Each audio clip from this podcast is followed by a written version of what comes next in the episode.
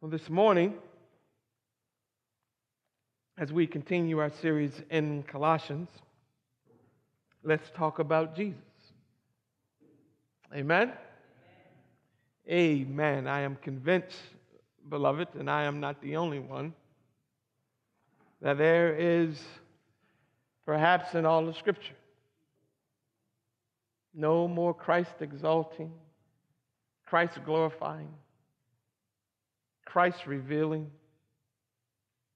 passage of Scripture than is our text this morning. No words in Scripture perhaps boast more of His majesty and His glory, of His wonder and His splendor of his grand design and deity, of all that he is and all that he has done, then does our text this morning. And so, as we meditate upon these words, let Christ be exalted in your mind. See how Christ is exalted in the heavens. May he be exalted in every heart this morning. Let's talk about Jesus. One of the interesting things in talking about Jesus that you discover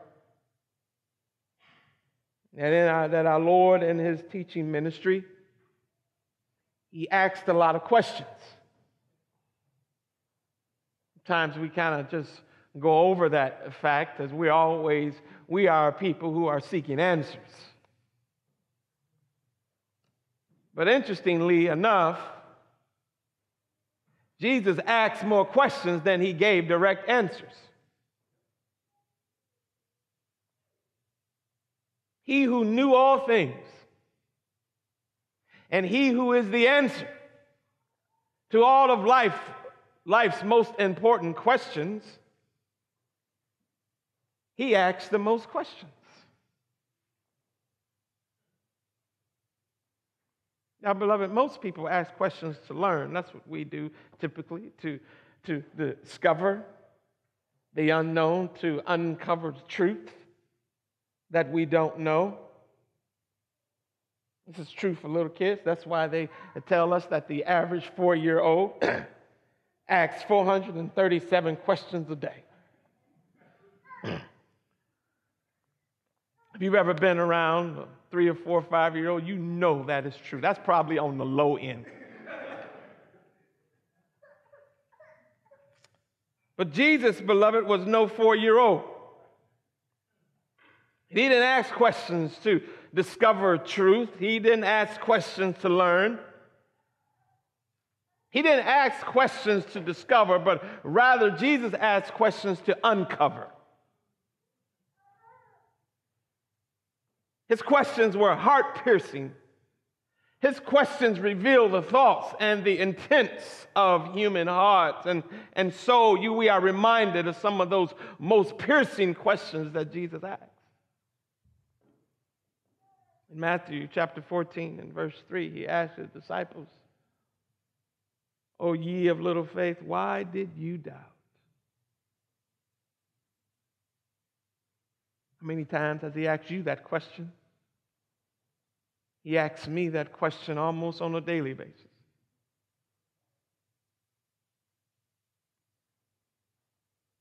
In John chapter 20, verse 15, when Mary is at the tomb and she's weeping because her Lord is not there. He is risen, and Jesus says, Why are you weeping? And who are you looking for? What a question. who are you looking for? In John chapter 21 and verse 16, as he is gathered there with Peter and John, and right before his ascension, he looks at Peter and he says, Simon, son of John, do you love me? Do you love me? How would you answer that question if the Lord was to present it to you this morning? Because that's the question that He asks over and over again, every day. Do you love me? According to a book that I'm reading, it's called Jesus is the Question.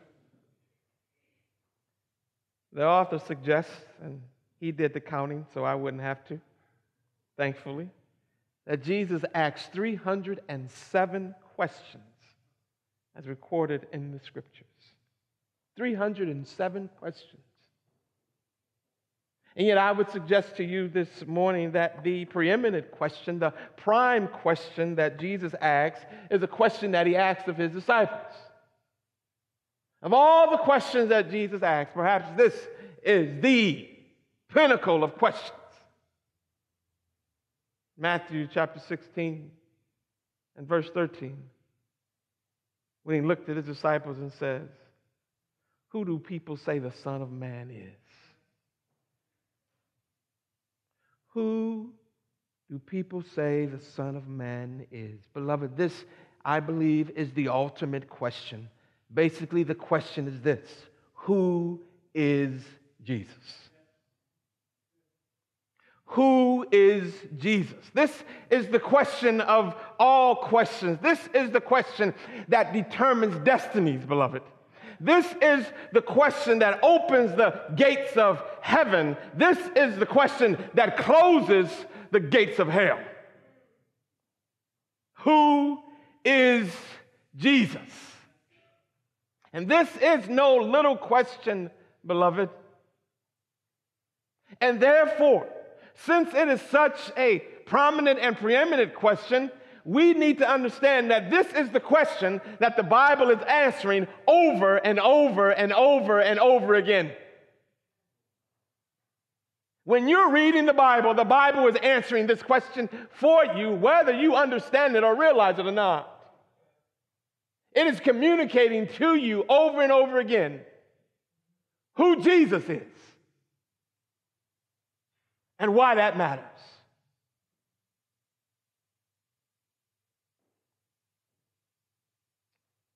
Why, again, in his epistle, Paul takes up the charge to remind the Colossians. He does it in all of his epistles. He reminds people who Jesus is.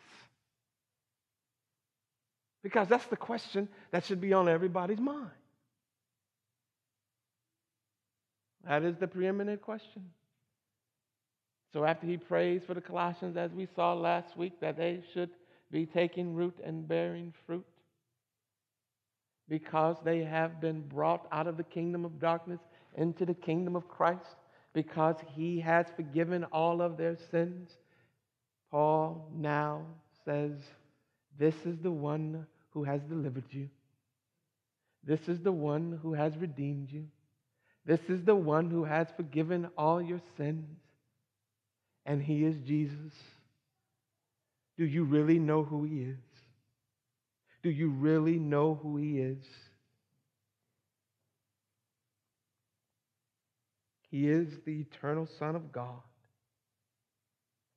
He is God revealed in the flesh. See how he begins, verse 15. He is the image of the invisible God. That's who Jesus is, beloved. He is the image of the invisible God. The Bible tells us over and over again, you understand, the Bible says over and over again that God is a spirit and cannot be seen. 1 Timothy chapter 6 and verse 16. Speaking of, speaking of God, it says, who alone is who alone has immortality, who dwells in inapproachable light, whom no one has ever seen or can see. No one has ever seen or can see. First John chapter 4 and verse 12, it puts it plainly. The Bible says, No one has ever seen God. And then came Jesus. And then came Jesus. Jesus is the image of the invisible God. You wrap your mind around that, beloved. Someone said that when Jesus came, God got real. Well, beloved, Jesus did not make God real. God had already been real. Jesus is God revealed. The invisible God has revealed himself in Christ Jesus, his Son. The Bible tells us over and over again this is Jesus. And when he was born, the prophecy in Matthew chapter 1 and verse 23 is that his name would be called what? Emmanuel, which being translated means what? God with us. This is Christ Jesus upon the earth. He is God with us. In Matthew chapter, uh, in John chapter 14, when his disciples come to him and, and, and the disciples says, show us the Father. We want to see God. Show us him. We heard that he passed by Moses and Moses got a glimpse of him. We heard David say, If I can just see God, I would be satisfied. Well, Jesus, here you are. Show us God. What does Jesus say? Says, Whoever has seen me has seen the Father. For he is the image of the invisible God. The writer of Hebrews says in chapter 1 and verse 3 He is the radiance of the glory of God, the exact imprint of his nature.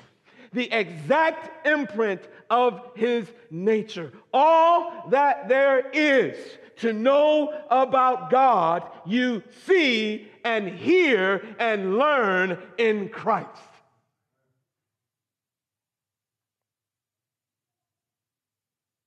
Jesus is not just God in high definition. Jesus is like that TV that Josh just bought. That super ultra definition 4K. Anybody got one of those? Amen. Tell on yourself. Costs about as much as a car. Jesus was the presence of God on earth. He, beloved, is the invisible God, visible. The invisible God, visible. And as such, as God revealed upon the earth, He is the firstborn of all creation. The firstborn of all creation. The Jehovah Witnesses use this verse, and you ever get in a, con- a conversation with a Jehovah Witness, they will indeed, no doubt, you start talking about the nature of Jesus and who Jesus is, because again, that is the ultimate question. And if you begin to have that conversation with Jehovah's Witness, no doubt they will come to this verse and suggest to you that Jesus is not God because this verse here suggests that Jesus is the first one of all God's creation. And they teach, therefore, that he is the preeminent creation. He is the preeminent angel, the first and the best of God's creation work. But the idea here and in the context, beloved, is clear that the the firstborn here is not the firstborn of all those created, but Jesus as the firstborn, the Son of God, over all creation. The firstborn over all creation. Because you do understand that in the context of the entirety of scriptures, the firstborn relates to the inheritance, does it not? In fact, this is what is going on throughout the Old Testament as siblings and, and, sibling rivalries are happening and kingdoms are rising and kingdoms are falling. The discussion over and over again is who is the firstborn and who has right to the inheritance. Well, the Bible says in Exodus chapter 4 and verse 22 that Israel was God's firstborn. God told Moses, You go tell Pharaoh. Then you shall say to Pharaoh, Thus says the Lord, Israel, Israel is my firstborn son, and you let him go. And as the firstborn son of God, what was Israel to inherit? They were to inherit the land and all the promises of God because they were his firstborn. The Bible also tells us that David was God's firstborn. In Psalm 89 and verse 27, the word of God says, And I will make him, speaking of David, the firstborn, the highest of the kings of, of the earth. And David ruled over Israel at, at its great height and, and power, and even today is regarded as the greatest of all the kings of Israel, the firstborn of God. Christ, beloved, comes and is revealed as the firstborn over all creation and, and therefore belongs to him all the inheritance. Israel was given land. All belongs to Christ. Israel was given the promises of God. All the promises of God find their yes and amen in Jesus. David was given the kingdom of Israel. Christ, as the firstborn son, is the King of kings and Lord of lords and reigns over all kings and kingdoms. This is what the Bible is teaching, beloved. Christ is the firstborn, and all creation belongs to him because he is Lord over all creation. Don't miss that. He is Lord over all creation. All creation. Beloved, nothing says God like creation does. That's why we sing, How Great Thou Art. Because we look at the stars and we hear the rolling thunder. And we say, Lord, how great you are, because nothing speaks God like creation does. In fact, when you speak of God, and even contemplate the idea of God, the notion, the thought of God, one of the first things that comes to mind is that God is creator. That's what it means to be God. He creates all, He created all things. To be God is to be creator. And therefore, beloved, if the Bible is going to teach that Jesus is God, then the Bible must teach that Jesus is creator. For to be creator is to be God, and to be God is to be creator.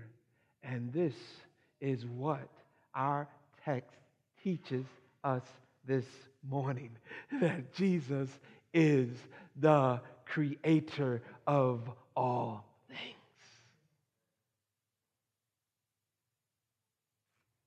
Notice how the Bible relates, relates Christ to creation. First, it says that he is the author of creation, doesn't it? Chapter 1 and verse 16. For by him all things were created. Doesn't get any plainer than that, beloved.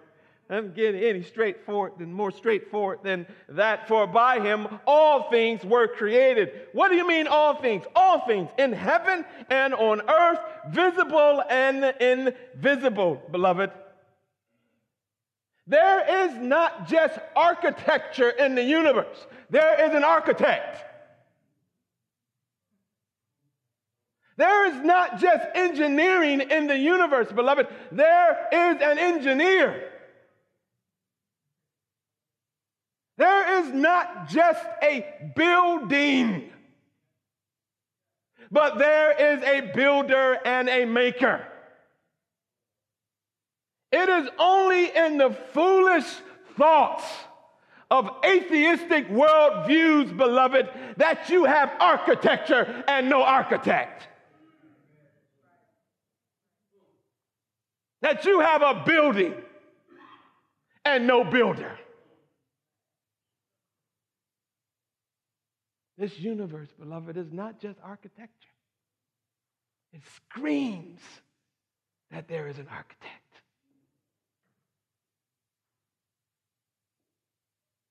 In the world in which we live, beloved, is wonderfully designed, and Jesus Christ is the designer. He is, Brother Anthony, the original designs. He is the grand designer. Genesis chapter 1 and verse 1, how does the Bible even begin? In the beginning, God created the heavens and the earth. And then you go to John chapter 1 and verse 1. And how does John introduce Jesus? He says, in the beginning. Just like Genesis 1, beloved, in the beginning was the Word, and the Word was with God, and the Word was God. And all things were made through him, and without him was not anything made that was made. He is the author of creation. For by him all things were created in heaven and on earth, visible and invisible. But he's not only author of creation, notice how the text relates Christ to creation. He is also the object of creation. He is the object of creation. All things were made through him, all things were made for him through him and for him. This, beloved, reminds us of the purpose of creation. The purpose of creation is to display the glory and the beauty, the majesty of Christ. It's the glory and the beauty of ma- and majesty of God, the psalmist says in Psalm 19 and verse 1, does it not? The heavens declare the glory of God. That's what the Bible says. And the sky above proclaims his handiwork. Screams God, his glory and his majesty. And here in our text it says that that God is Jesus. For all things were made through him and for him, for his majesty, displaying his beauty, shouting his glory. All things. All things. Notice how many times Paul uses, and the Spirit leads him to use this absolute word. All things, everything. Not just some things, all things. They tell us that there is an exception to every rule. That's the kind of rubric that we live our lives to. Whenever we see a rule, we always look for the exception. We hard headed and lawbreakers.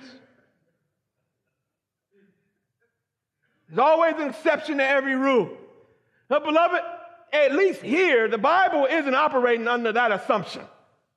When it says all things, it means all things. And there is no exception good, bad, indifferent, visible, invisible, you, me, the angels, all of the mountains, all the way down to the littlest of the molecules, all things and everything created through him and for him. No exception. No breaking of that rule. He is the Word spoken in creation. He is the word that calls forth those things that are not as though they were and speaks them into existence for his own glory, majesty, to the display of his beauty. And there are now no powers, no authorities in heaven or on earth, whether visible or invisible, whether they are earthly or otherwise, but all now, because of who he is, are subject to him. All of them, beloved, all of them. Whatever power they have, they derive that power from him. They exercise their power ultimately for him. They derive their power from him. And however we think of them or experience them, they exercise their power for him.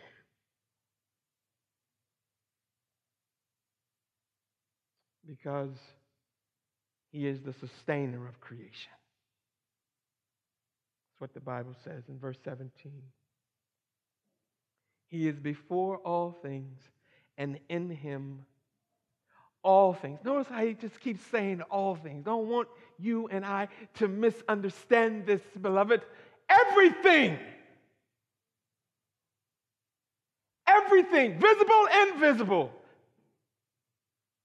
Height, low, big, small, good, bad, all things. All things. Are held together by Him. In Him, all things hold together. All things. Jesus is the fount of divine providence. The Bible makes this plain over and over again. Who sustains? Who sustains you, beloved? I mean, really, think about it. Who keeps you going at whatever rate you are going? Acts chapter 17 and verse 28 tells us in him we live and move and have our being. In him we live and move and have our being. Who sustains you? Jesus. Who cares for you? Who cares for you? First Peter chapter 5 and verse 7, the Bible says, casting all your anxieties on him, Jesus, because what? He cares for you. Who sustains you? Jesus. Who cares for you? Jesus. Who gives you life and breath? Job chapter 12 and verse 10. In his hand is the life of every living thing and the breath of all mankind. Who cares for you? Who sustains you? Who gives you life and breath? He who's got the whole world in his hands. And he's got the whole world in his hands, beloved. And if the universe is a finely tuned clock, clock, beloved, then Christ is not only the clock maker, but he is that power that keeps the tick in the tock. Every tick and every tock is according to his power and glory. Every blink of the eye, every whisper, every breath you take, every move you make. He is sustaining you by the grace and the mercy and the word of his power.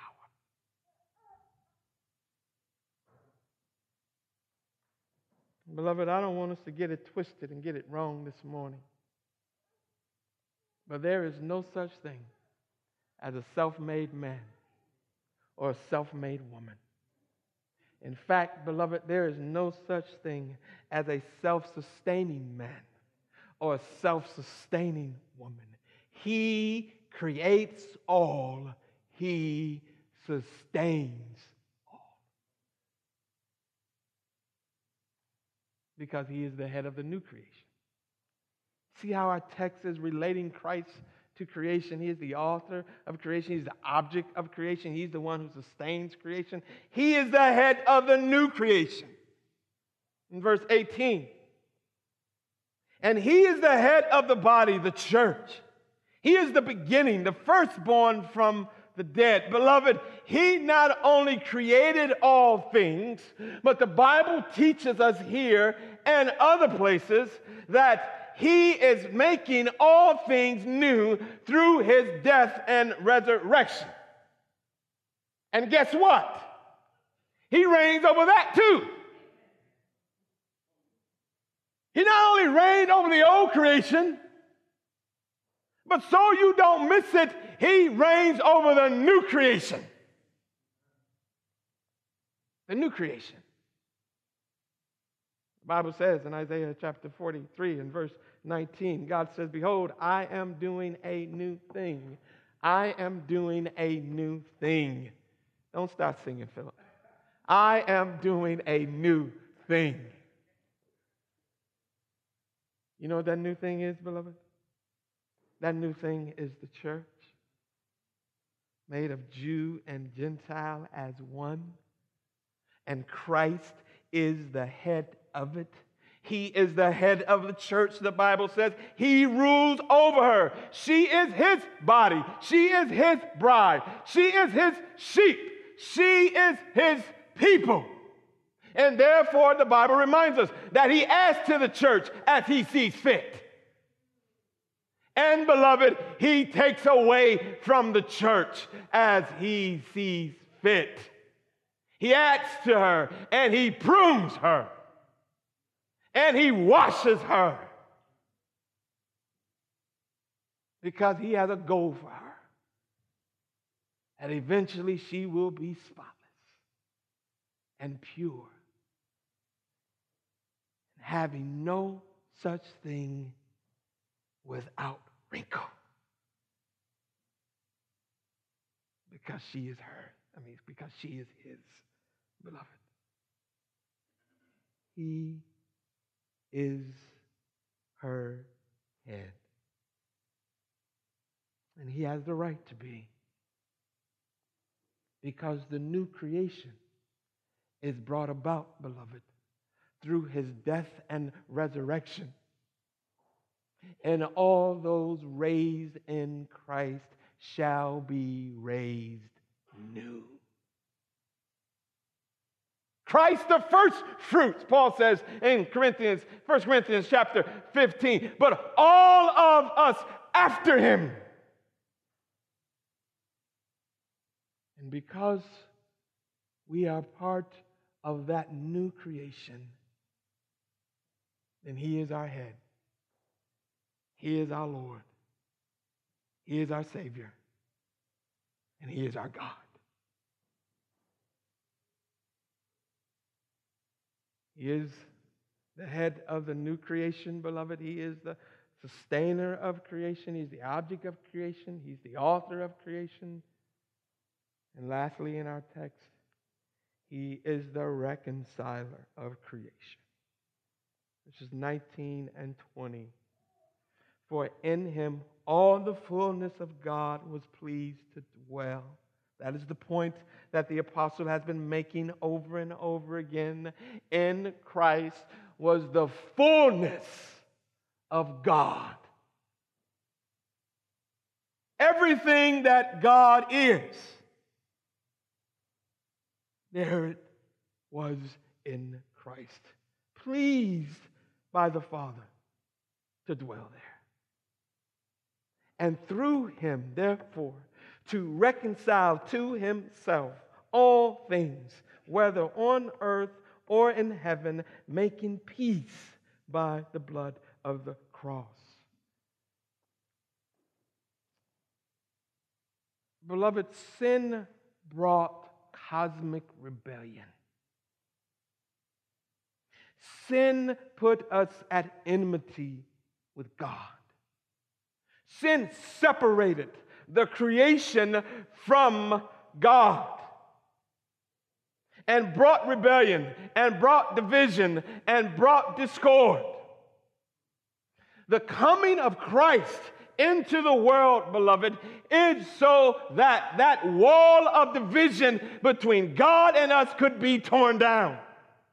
The coming of Christ into the world, beloved, is so that enmity between God and all of creation could be once and for all destroyed. So that God is, that Christ is tearing down the walls of division, and He, through the cross, brought an end to that cosmic rebellion so that Christ is not only holding all things together, but he is bringing all things together. He is bringing all things together, beloved. And this is important when you understand the history of the scriptures, because the history of the scriptures is a history of division. But this is the history of mankind.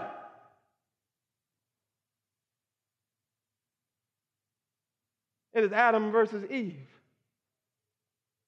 It is Cain versus Abel. It is God versus the world. It is Isaac versus, versus Ishmael. It is Jacob versus Esau. It's David versus Saul. It is Jew versus Samaritan versus Gentile. It is men versus women. It is black versus white. It is Arab versus Jew. Jew. Love this world into which you and I were born and in which we now live. This is the reality of our existence division, animosity, discord.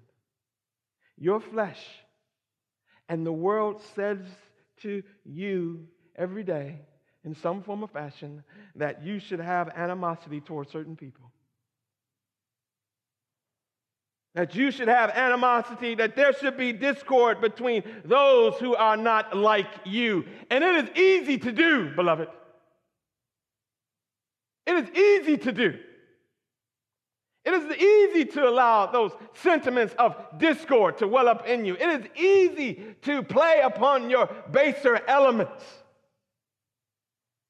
of animosity toward those who don't look like you and think like you and act like you. That is easy to do. What is not so easy is to read this text and stand up for Jesus. And to realize what is not so easy is to say to the world that in Christ, that wall of partition is being torn down because he has reconciled all of us to God and therefore has reconciled us to one another. And therefore, to tell the world whatever else you think, the only thing that ultimately matters is Christ.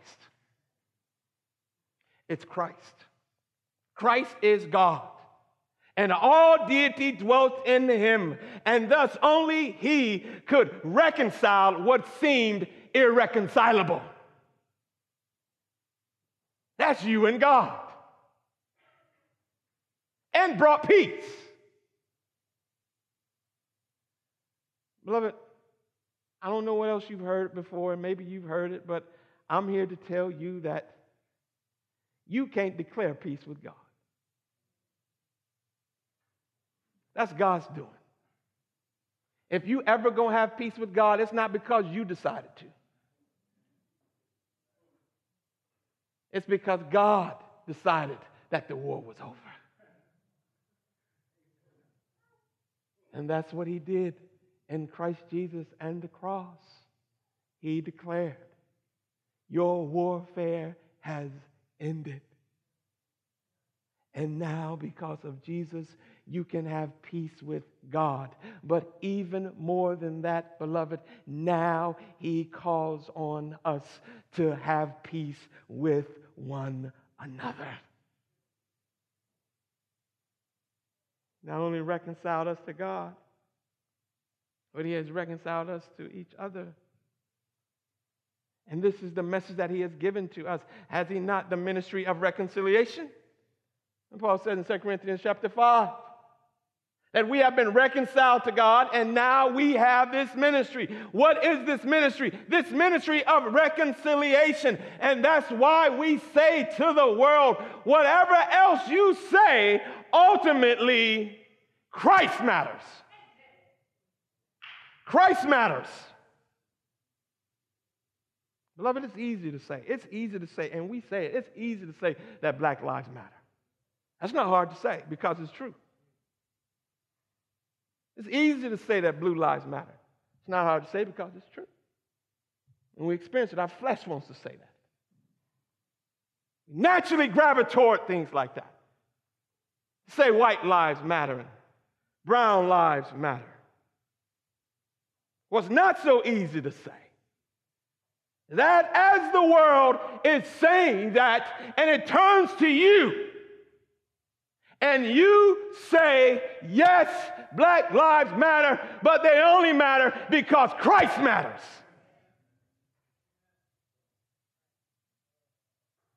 And because Christ matters, black lives and white lives and brown lives and blue lives matter and can be reconciled to one another. Look around you this morning, beloved.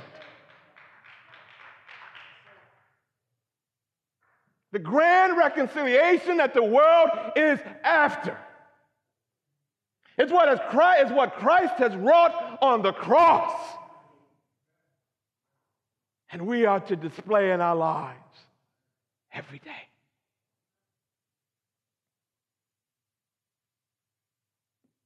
Christ, beloved, brings black and blue, white and brown together.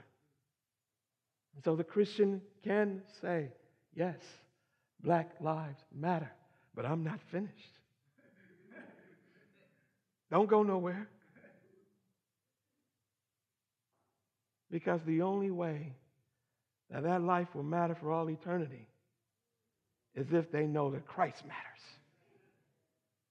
Today, well as tomorrow. Jesus, Jesus, beloved, asked another important question. Here it is. In Mark chapter 8 and verse 36. What does it profit to gain the whole world and lose your soul? That's the question that the Christian needs to have at the forefront of his or her mind as we are engaging the world that seems to think all these other things matter. Say to them, that's true, but what would it profit you if you end mass incarceration and you still go to hell? What will it profit you, beloved, if you lower the unemployment rate and you in the end are lowered into the gates of hell? What will it profit you, beloved? If you and I rescue every hungry, starving, unclothed, if we bring an end to police brutality and the injustice of this world, what would it profit if you gain all that and you lose your soul? This is why, beloved, these things matter only because Christ matters. These things matter because Christ died. Christ has been risen. And these things matter only because Christ is coming again. Jesus is Savior. Jesus is Redeemer. Jesus is Creator. Jesus is Lord of all because Jesus is God. And beloved, when you die, that is all that will matter.